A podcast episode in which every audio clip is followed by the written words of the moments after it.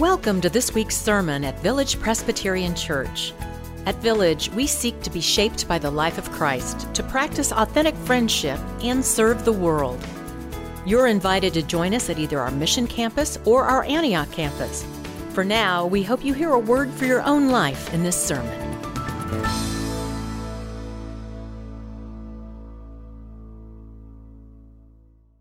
Our reading today is from the 10th chapter of Mark, verses 35 through 45.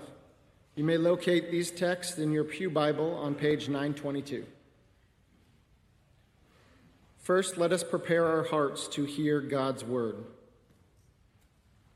Prepare our hearts, O God, to accept your word. Silence in us any voice but your own, that hearing we may also obey your will. Through Jesus Christ our Lord. Amen. James and John, the sons of Zebedee, came forward to him and said to him, Teacher, we want you to do for us whatever we ask of you. And he said to them, What is it you want me to do for you? And they said to him, Grant us to sit one at your right and one at your left in your glory. But Jesus said to them, you do not know what you are asking. Are you able to drink the cup that I drink, or be baptized with the baptism that I am baptized with? They replied, We are able. Then Jesus said to them, The cup that I drink you will drink, and with the baptism with which I am baptized you will be baptized. But to sit at my right hand or at my left is not mine to grant, but it is for those for whom it is or it has been prepared. When the ten heard this, they began to be angry with James and John. So Jesus called them and said to them, You know that among the Gentiles, those whom they recognize as their rulers lord it over them, and their great ones are tyrants over them. But it is not so many you, or it is not among you, but whoever wishes to become great among you must be your servant, and whoever wishes to be first among you must be slave of all. For the Son of Man came not to be served, but to serve, and to give his life a ransom for many. The grass withers and the flower fades, but the word of our God shall stand forever.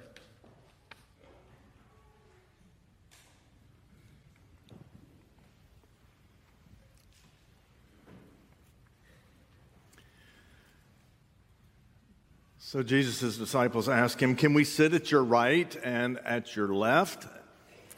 And he asked them, Are you able to drink from the cup that I drink and to receive the baptism with which I am baptized?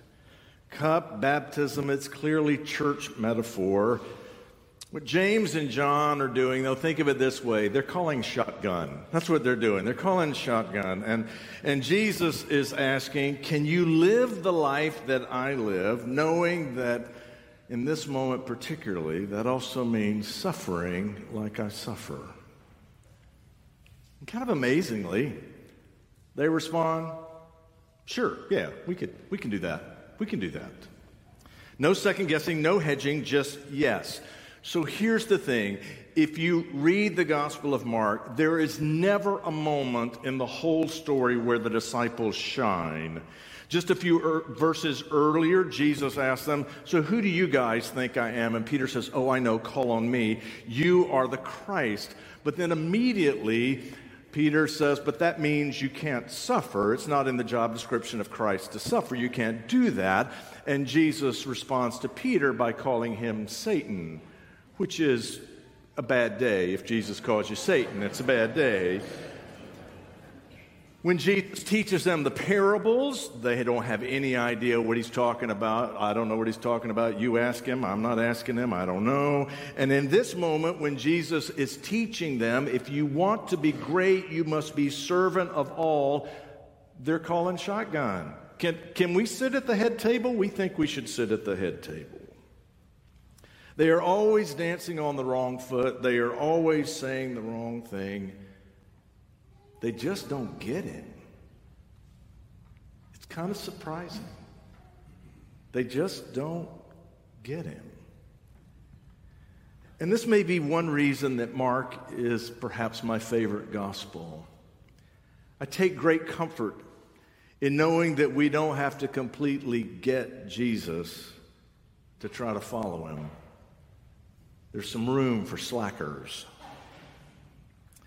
Jesus asked these guys, Are you able to live my life? Are you able to love the way I love? And they respond without hesitation Yes, sir, you bet. You can count on us. We can do that. It's almost comical. It's like that moment when the preacher stands right here and the young couple are right in front of him.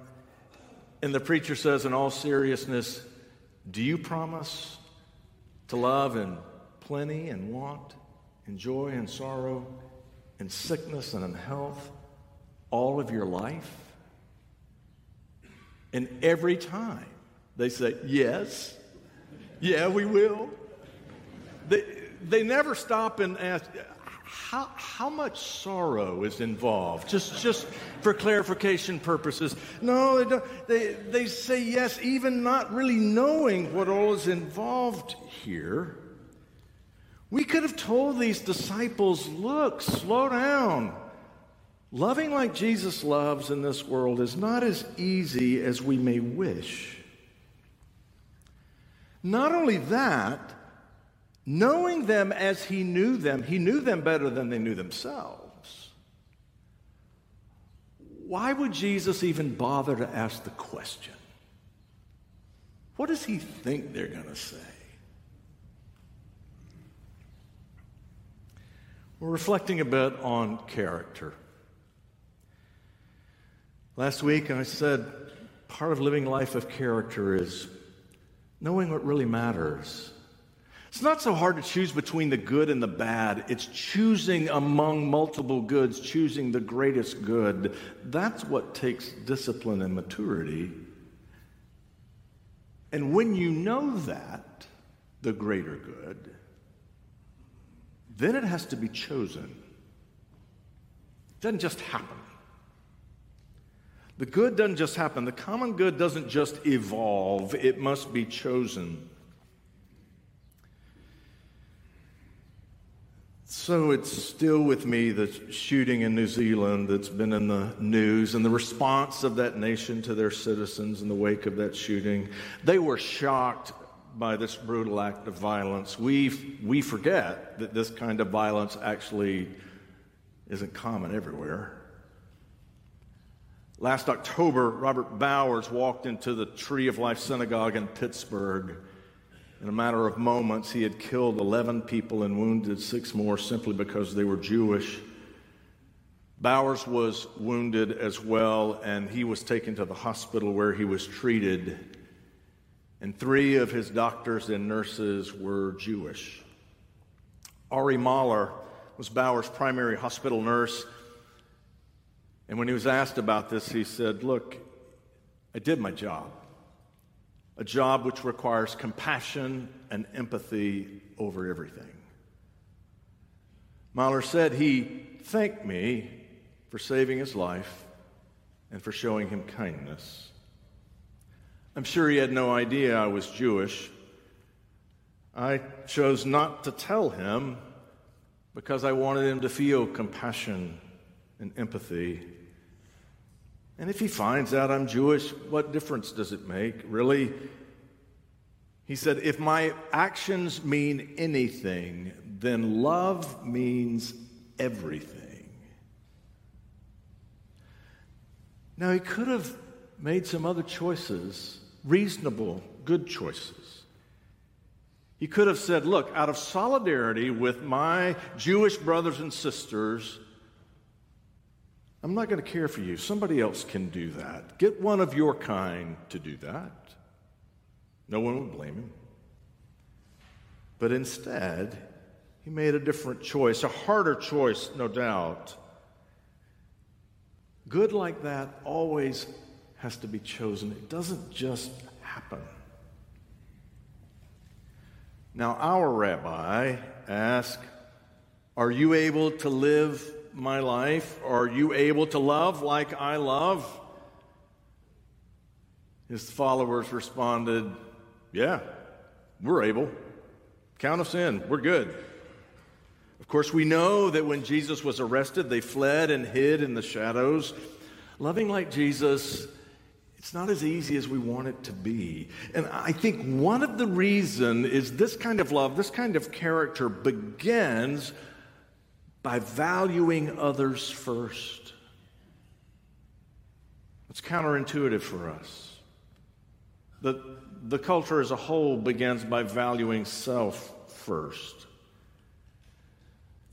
There, there are even some that teach us that's how we're supposed to live. If, if, if you do what's good for you and I do what's good for me and everyone does what's good for themselves, then the common good is just going to emerge. It just happens. Everything works that way. But our history with each other indicates it's just not that simple. It's not that easy. It's more complicated than that. And that the greatest good, it has to be chosen. It happens when we prioritize the neighbor Viktor Frankl. Viktor Frankl was a Jewish psychiatrist in Vienna and was rounded up by Nazis chanting blood and soil as they marched him to the camps in 1942. It obviously changed his life and his outlook. And Frankl said he learned in the camps that life simply can't first be about my passion. It's not just about my passion. He said he learned to ask not, what do I want from life, but what does life require of me? Frankl's own sense was that the circumstances of his life had given him an assignment. He had a moral task to which he was obligated, he had responsibility. I, I think the way Frankl was describing his life is the way Jesus describes you and me when he says we have a calling or a vocation. We have a calling. Ari Mahler got that. He said, Look, I did my job. It requires compassion and empathy above everything. In some sense, loving like Jesus loves it's not our passion, it's our job. Uh, Frederick Buechner is given the most famous definition of calling or vocation anywhere. In a little book entitled Wishful Thinking, he said, Your calling occurs when your deep gladness and the world's deep hunger meet, where your gladness and the world's hunger meet. I love that definition, and I so wish it were true, but it's wrong. Moses would not have described his calling as where his deep gladness and the world's need met. Jeremiah would not have described his calling as where his deep gladness and the world's need met. Jeremiah said he'd rather die, actually, than have this calling. And Jesus actually did die because of his calling. Our calling isn't always about our bliss, sometimes it's just our job. It's not always about what the world gives to us. Sometimes it needs to be about the world, what the world needs from us. And that's hard. It's hard, and it's so hard, you almost wonder what was Jesus thinking, really, when he asked, Can you love like I love? What did he expect us to say? You would think he knew that they, when the shadow of the cross reached them, they would scatter. So I was in a conversation with a new friend this week. He's a pastor in another city, and he he was leading a conversation in town and being attentive to the fact that Christianity in America is withering, it's declining. It's not, it's not our story here at Village. but it's the story of the church in America in many places.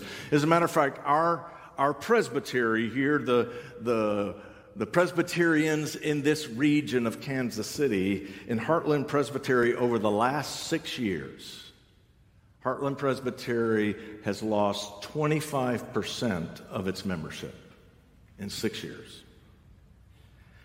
And anyone with a blog or a website offers reasons and causes and solutions. But I wonder if one reason is, as a whole, the church hasn't been paying attention to our calling.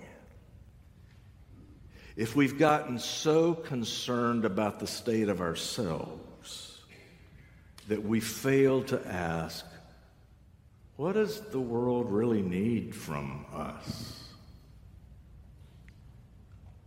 For a generation, for the generation of my ministry, the primary theological concern of the church has been about sexuality. Our Methodist brothers and sisters are caught up in that now. It is no time for us to gloat. It wasn't that long ago we were caught up in it. But while we worried about this, while we worried about this, the Middle East has been crumbling.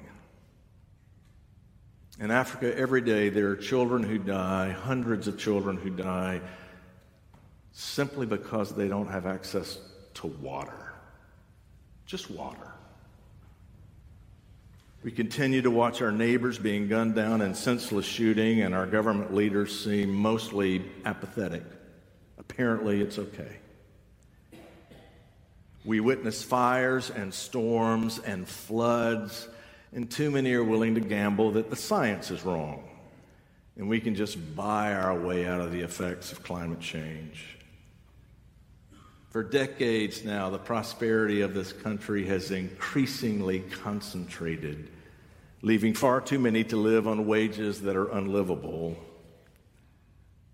We've witnessed in recent years an increasingly open and bold racist America, leaving me to admit that I was naive in thinking that this nation had committed herself to reject such bigotry. More and more, our youth are battling depression and anxiety. Our sisters and our daughters experience violence and demeaning behavior at work and school. The list of those who need our food pantry shows no end. I could go on. You could too. But what it raises for me is I worry that the church in America has chosen to worry about the sexual orientation of our pastors, or whose love is worthy of marriage, or whose kindergartners can get into school, I think we've, I think we've paid attention to the wrong things. I, I think we've paid attention to the wrong things. And I think one of the consequences is there are a lot of folks that look at the church in this country and say, if that's all it is to follow Jesus, why should I give my time? Now, look, before you think I have completely gone off the deep end, before you think I've just had a bad week and got to vent a little bit, let me say this. I am not suggesting that it's up to us to fix the world. I know the problems in the world are too big for that, and I know the problems in our own hearts are too big for that. I'm not lacking humility when it comes to the impact we can have on big problems in life. I'm just saying we need to be in the battle. And I know this Jesus asked his disciples, are you able to love like I love? And I think he was serious when he asked him. My friend Dan Vigilantes, he's in my movable feast group, and he pointed out something in this text. He said, Jesus tells them, You're right. You will. You will drink from my cup. You will share in my baptism. And Dan says it's not a threat, it's actually a promise. He said, evidently, Jesus simply won't give up on the possibility that someday we will choose to love like he loves. Jesus just won't give up on his dreams of who we can actually be. It may be an important step for us to get there is he wants us just to say it out loud. To say it out loud to him and to one another and to the world. Yes. Yes, we will love like you love. Yes, God help us. We are able. At some point or another, Jesus asked all of us that Are you able? Knowing full well that we have no idea whether we are or whether we aren't, we say yes, knowing that there's really nothing else we can say. I mean, what else would we say? And you may not think about it this way, but this is why I need to hang out with you. This is why I need this church.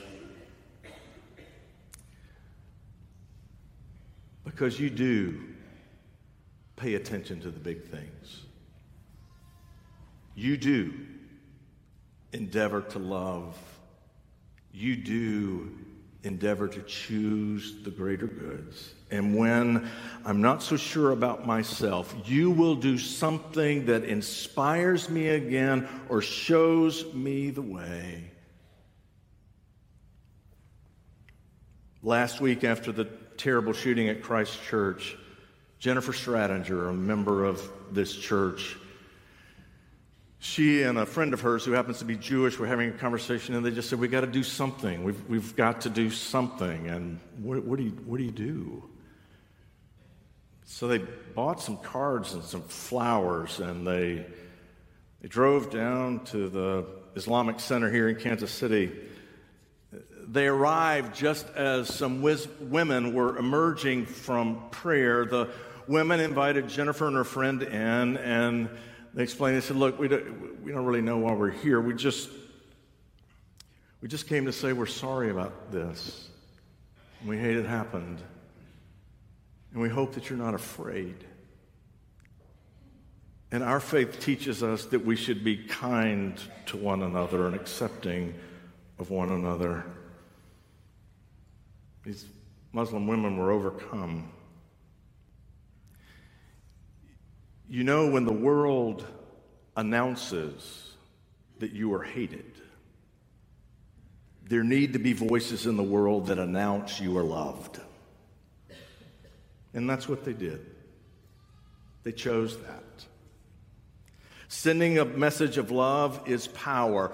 Now, it isn't going to change everything right away, but it is our job. And at times, it is our joy. I think every Sunday we are surprised to hear him again ask us, Are you able? You know why he keeps asking, right? He keeps asking because he just won't give up on his belief someday we will be. We're on the way. Someday we will be. Maybe he just wants us to say it out loud to, to him and, and to one another and to the world. Yes, we are able to love like you love. At least we want to be able. So we say it over and over and over again until bit by bit and beat by beat, the rhythms of our hearts align with His. Are you able? Yes. What else would we say? Pray with me. Gracious God, we believe Help our unbelief. In Christ's name we pray. Amen. Thank you for listening to this week's sermon at Village Presbyterian Church. Learn more about us at villagepres.org, and we invite you to join us again next week.